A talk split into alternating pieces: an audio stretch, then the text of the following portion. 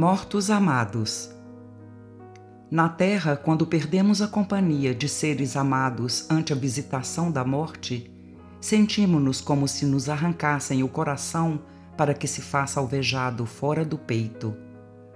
Ânsia de rever sorrisos que se extinguiram, fome de escutar palavras que emudeceram.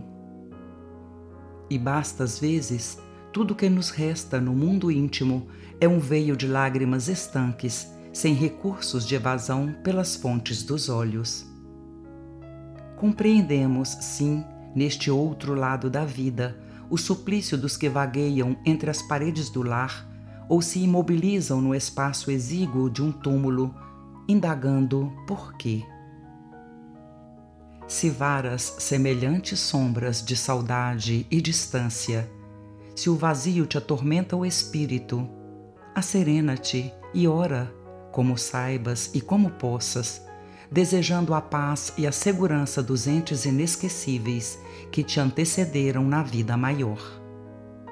Lembra, criatura querida, que não mais te compartilha as experiências no plano físico, não por pessoa que desapareceu para sempre, e sim a feição de criatura invisível, mas não de todo ausente.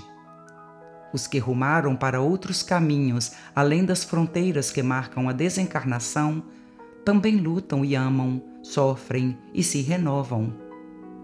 Enfeita-lhes a memória com as melhores lembranças que consigas enfileirar e busca tranquilizá-los com o apoio de tua conformidade e de teu amor. Se te deixas vencer pela angústia ao recordar-lhes a imagem, sempre que se vejam em sintonia mental contigo, ei-los que suportam angústia maior de vez que passam a carregar as próprias aflições sobretaxadas com as tuas. Compadece-te dos entes amados que te precederam na romagem da grande renovação. Chora quando não possas evitar o pranto que se te derrama na alma.